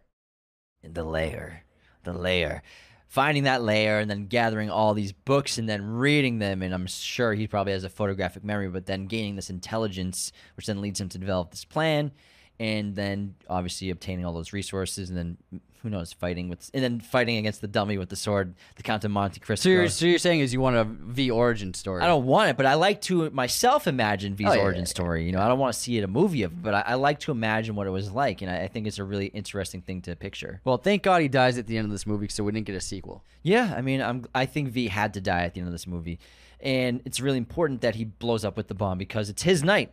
November fifth is his night now, and I adore this movie. However, there are a couple things that I'm. What are they? Well, if I you want to hear. so I think sometimes the production design can be a little limited or Uh-huh. a little inconsistent. We have some great sets, m- a lot of great sets, a lot of great locations, great production design, but then there's sometimes some, some scenes that just don't cut it in compared to the other sequences. Like, I don't like Inspector the Inspector's Finch? office is yeah, I don't, I'm not a huge fan of Inspector Finch in this movie. I don't really, I don't love Finch either. I, I don't know if it's the character or the performance. I just think that he's just too much of the cliche hard boiled detective. In the graphic novel, he's a lot more interesting. I And agree. I think he's the least interesting character in the whole he's film. kind of gets on my nerves in this movie, and He's he's, annoying. always asking some s- the same dumb questions, and I, I don't love the character of Finch in this. I film. will say Finch is like, it's like he's so stubborn and unwilling to see what's in front of his face for the whole film. But also, he lives in fear too. You know Yeah. the reference that Creedy makes of your mother was Irish, wasn't she? Which I'm sure meant that anyone who was Irish was deemed. Uh, that's Oh, maybe yeah. what maybe V was an Yeah. Irishman. You know, Y- you you probably got sent to a, a resettlement Mm-hmm. camp because England's just been fucking up Ireland for centuries now, um, and I think that he lives out of fear, obviously, and he wants to sh- prove that he's an upstanding member of the party, of the Northfire Party. And I just don't really connect with him very well in the film. And I think- agree. I think the performance is just, the, or it's the character and the dialogue is just not great. It's a, he's, it's fine. Because when you have someone as vivacious and literate and interesting as V, and also someone as great as, as Evie in this film, and their sequences and their dialogue, it's so juicy and, and interesting and, and indulging. And then Inspector Finch is just Toast. I'll tell you why. Bleh. I, I'll, actually, I, I think I know why. It's because he doesn't do anything. All he does is gather information to tell the audience. Yeah, yeah. What does he do? he? He goes to Lark. Yeah, he just puts the conspiracy together. He doesn't actually do anything. He's just there. So I think that they kind of failed the character of like he doesn't really accomplish anything whatsoever except for you know just giving us some exposition and some information. And even when he meets Rookwood, which is clearly V in disguise, Yeah. we don't get much. Like, you're right. He's just yeah. there. He just he is just for uh, exposition's sake, but also putting together the puzzles, the pieces of the puzzle. Yeah, but he doesn't do anything. that's a good That's point. a, I think that's why because he gets a lot of screen time. He has a lot of screen time and he doesn't really fucking do shit at all. He's not a huge character in the gra- graphic novel, ironically. I think they wanted to put someone there who's um, investigative and then it ended up not being necessary. I wouldn't say that's not necessary. I just 'Cause think I think it could have been done a little better. You could have Evie doing the stuff, finding all the tri- putting all the pieces together. That I could guess. that could have been a little stronger than him. Well, I think v, we but don't- also, he he sits in the room of yeah he, he's the Chancellor. inside the inside voice or the inside eye of, of the party Yeah, yeah, for the, that's- for the yeah. audience. I think he needs to be in the movie, but I, just- I just think they could have done the character a little better, written the character a little better. The performance is fine. It's just it's, eh, it's fine. compared to the other characters, especially V and Evie, it's just a bit of uh, a buzzkill when he's on screen. Sometimes It's like, can we fast forward through this? Yeah. I know what you mean. I know what you mean. the, the Finch scenes, I'm like "Ah," yawning, bro. There's um, but there are a lot of great lines. We- We've said a lot of the lines already. It's so it's so well written. And then another one of my favorite lines is when Evie is telling V after coming back to him after a year, and she said that she was worried about being recognized, and then she was in the grocery store line waiting to get checked out by the clerk, and then uh, a woman she used to work with at the TV station, a great friend of hers, stood in line next to her, and Evie was so nervous that she dropped her keys or something, and then her old friend picked it up for her and gave it to her, handed it to her, and didn't even recognize her. And um, I think that's just a great representation of the transformation of Evie and how she just does. It's not that she she looks a little different, obviously, without the the long hair, but it's really that she's turned into a whole new person, eh, which is why the woman didn't recognize her. It's everything about her has changed. It's not just her hair, and that's the whole. That's the point that that dialogue is getting across. Just though, it's a very simple phrasing, but it's describing like how she's transformed so much that a great friend of hers didn't even recognize her when she looked at her in the eyes. and what expands on the transformation is one of my favorite parts of the film and of V's entire plan, which I'm sure he didn't expect this to be part of it. It's because he fell in love with Evie, is that he gives her the greatest gift of all. You get to decide whether Parliament gets blown up or not because you're the youth. This is going to be your country. You should be the one to decide. Your generation should decide whether this happens or not. It's actually really a great metaphor for the average governments in, in Western, civ- or most governments. They're just full of so many old people. These So people old. in their 70s and 80s making decisions for these co- for our countries and They'd be dead in ten years. Exactly. The ci- like they're the ones making laws for laws that won't be around when they're. I mean, that they won't even see f- like fulfilled. Well, If you're a politician in your seventies, why keep go? Why are you still doing it? Money, bro. That's when you Yeah. start getting the real money. Yeah, that's that's, the, that's the real money. the real cheddar cheese. They can't stop. They can, that money is real good. Man. They Exxon can't Mobil's stop. like, hey, man. hey, yeah, yeah, yeah. But that's what I mean. I think it's a great decision for V, which he wasn't going to do originally, Mm-hmm. but because he fell in love with Evie, he gave her the greatest gift he could possibly give anybody the control over the revolution. She becomes the new leader. And also, like how I don't want a prequel, but I like to imagine V's origins of post Lark Hill, how he gets to where he is in this film and the st- state of this character. I like to envision what happened after the explosion of Parliament, after the assassination of Sutler, of, of Creedy, after they cut off the head, they cut off the eyes, they cut off the ears of this totalitarian Northfire party. Does Evie become the new leader of a revolution for England? yeah, she could. It's, I think it's possible because she's famous uh, through the news.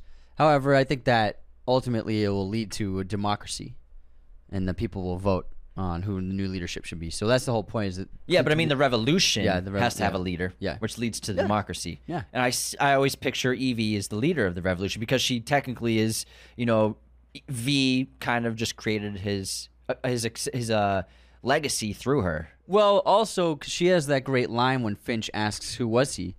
and she goes, uh, "He was my friend. He was me. He was my brother. He was my mother. He was you. He was all of us."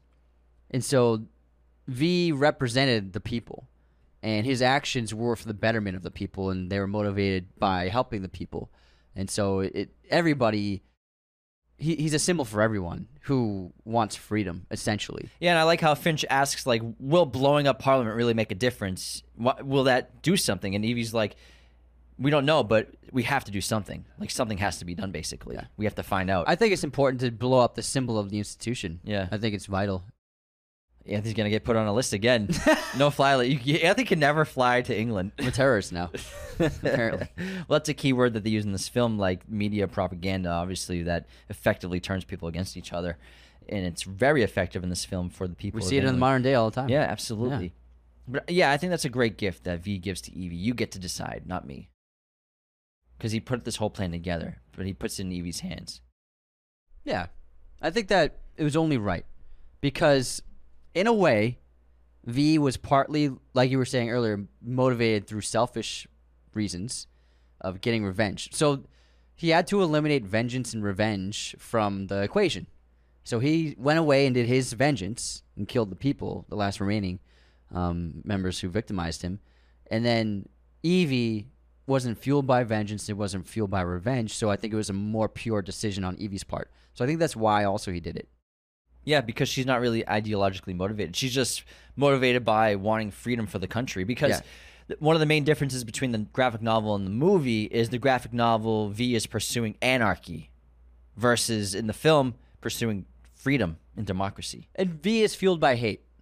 And it would have been a decision made by hate, whereas Evie's decision was made um, uh, as a way of uh, saving lives and protecting lives. Yeah, and when it comes to revolution, there has to be anarchy You- for Oh, yeah, a yeah. revolution to occur. There has to be destruction, and V is that destruction. But then there has to be decisions that really change the game. But I think, like you said, taking those feelings out of the equation, giving it to someone who's not motivated by f- hate Mm-hmm. and vengeance, is the best way to do it. Yeah. And it has just a, a great finale. It's a perfect finale. It's a great ending. It's exactly how you want it to end. Parliament explodes, blows right the fuck up, and everybody takes off their Guy Fox masks. Yeah, and two other things that I, I would love to talk about is Louis Yeah. Prothero, but also how all the people that were in positions of power at Lark Hill are some of the wealthiest people in the country, specifically Louis Prothero, who has a ton of stock in these pharmaceuticals, Hmm. big pharma. Hmm. Great reference there, but also the entire sequence of Valerie when V discovers the, pa- Mint the toilet discovers the toilet paper. Such a beautiful but tragic story of her in her life dealing with obviously coming out to her parents, which goes horribly wrong, and they disown her. They father throws the portrait of her in the trash. They disown her basically, and then finding success of being a, an actress, but then being persecuted because she's a lesbian and her girlfriend wife get his, her wife gets killed then she gets killed first ta- well taken to lark hill and becomes a member of the resettlement camp but leaving this this bio- biography basically of her life for somebody to find she doesn't know who and eventually obviously evie thinks that v created this character of valerie and wrote this but it happened to V. And V and Valerie were next to each other, cellmates, next cells to each other at Lark Hill. And the reason why V was able to go and keep going and push forward was because of Valerie's message and her story. It gave him the strength to keep going. And I think that great and beautiful shrine that he reveals to. Oh, Evie yeah, yeah. is a beautiful part of the film With the to- roses. to show her that it was, it really was. Her story was real. Mm-hmm. She wasn't made up. Everything else was fake except for her. Yeah, it had the movie poster. It had a like a portrait of her and like that beautiful bouquet of roses that he always keeps fresh. the Scarlet. Scarlets, yes. Scarlet. Hold on, I got the name of the Because rose. Oh, yeah. What's it? Scarlet Carson's. Thank you, Carson. It's great. Scarlet Carson. it's really funny. beautiful. It's very beautiful. Yeah. Yeah. but I love a good revenge movie, and we got some great vengeance in this film. Great murders, I mean- and you know, murder is it ever justified? For V, it is. For Evie, it's not. But for V, murder is the only answer for his For, for well, it's because of what- it's what he, how he's been created. Yeah, it's his vengeance. Is um he know the thing is he knows how horrible these people are, and how truly evil they are, and nobody else does. And what's he say to Evie? He says like there's there's no justice for when after he kills Prothero. Mm-hmm. There's no justice system for him. This is the only way to do it. Yeah, I agree. Yeah, Crazy. I love this movie, man. it's fucking awesome, man. It's all so good. all I love it so much. I'm And I'm j- I'm so glad that it has an 8.2 rating on IMDb. me too, man. because it's really great. I'm glad. And obviously we have great references to the Count of Monte Cristo in this film. Oh, yeah. The plot of the movie is remotely similar to Yeah. Alexander Alexander Dr- Dumbasses was what movie's that from? Shawshank Redemption. Alexander Dumbass. Yeah. Alexander Dumas. novel, The Count of Monte Cristo, as both stories revolve around characters who escape from imprisonment and proceed in seeking revenge on all those responsible for their incarceration. I have some fun facts. Bro, I fucking love fun facts. All right, for the scene where V emerges from Lark Hill, stunt double Chad Stahelski, director of the John Wick franchise, was the stunt double, literally walked through fire, so none of that CGI. Uh, wearing just a special fire resistant gel and a G string. G strings are back. Stahelski's body temperature had to be lowered before the scene was shot, and luckily, it was three, de- three degrees below zero the night of the shoot. 15 minutes before a take, he would put on ice cold, flame resistant clothing and once he took them off, he would be covered in fire resistant gel, which had been icing all day long. Stunt people are crazy. What a crazy experience. There's a great few bes- behind the scenes photos where he it's post fire and he's just like smoking. That's awesome. the cast and crew were only allowed to shoot near the British Parliament in Big Ben from midnight to 4:30 a.m. It's a very small window, and they could only stop traffic for 4 minutes at a time. Gordon Dietrich is actually very different in the graphic novel, played by Stephen Fry, who has a great uh, audiobook of the Harry Potter franchise. I highly recommend it. He does a terrific job. So, in the graphic novel, Gordon Dietrich is not only Evie's lover, but a slimy, cynical man, and more an accomplice and culprit of the system than a victim. In the movie, he's a gay man who criticizes the system, hides his homosexuality, and ultimately dies for it. Stephen Fry, who portrayed Dietrich, advocated heavily for those changes to be ca- in the, to the character, being both a passionate defender of gay rights and a government critic. Yeah. I think it, I think it works really well for the story. Me too. And the action sequences are terrific in this film. We have several. I think uh, obviously you, you brought up the best one when he Oh, yeah. eventually kills Creedy and all of his men. Oh, It's boy, so badass. And also, I love the taking over of BTN. It's a really cool sequence. Because he didn't kill the finger man in the opening. Yeah. So we're like, okay, he knows what he's doing, but he's is he a killer? And then we see, oh, he, he'll fuck people up. He will. He will kill people. It's it's pretty great. And I love the uh, the splashing of blood, and I like how red the blood is in this Yeah, film. yeah. It's pretty great. It's heightened and it's highly stylized, and it, it works. It does. It works really well. Um, what else he got on this man? Uh, I I I got it all. It's all right here, man. It's all there. It's, it's all out there. I love it. I think it's a really great movie. Uh, it's one of my. It's actually. It's got to be one of my most watched comic book movies. It, it, de- it definitely is. I've watched this a lot of mo- a lot of times. Um, I always enjoy it, and even on my last rewatch, I was like, this movie fucking rocks. Oh, I got a great quote from uh, one of the characters. He works at BT and he says, Our job is to report the news, not fabricate it. That's the government's.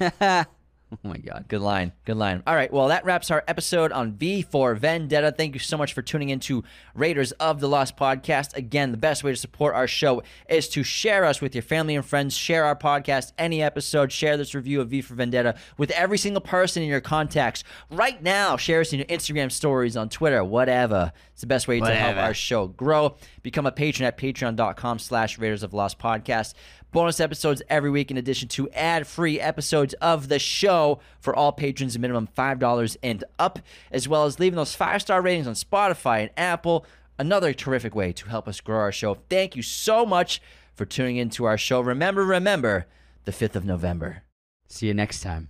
this episode was executive produced by our chosen one patrons Cody Moen, Andrew Hagan, Becca Keene, Benjamin Cook, Calvin Murphy Griggs, Nicholas Martin, Darian Singleton, Tyler McFly, Andrew Hagan. Our chosen one patrons are our biggest supporters. Thank you so much. Raiders of the Lost podcast is a mirror image production. Sound mixing done by Jacob Kosler. Opening music by Chase Jackson.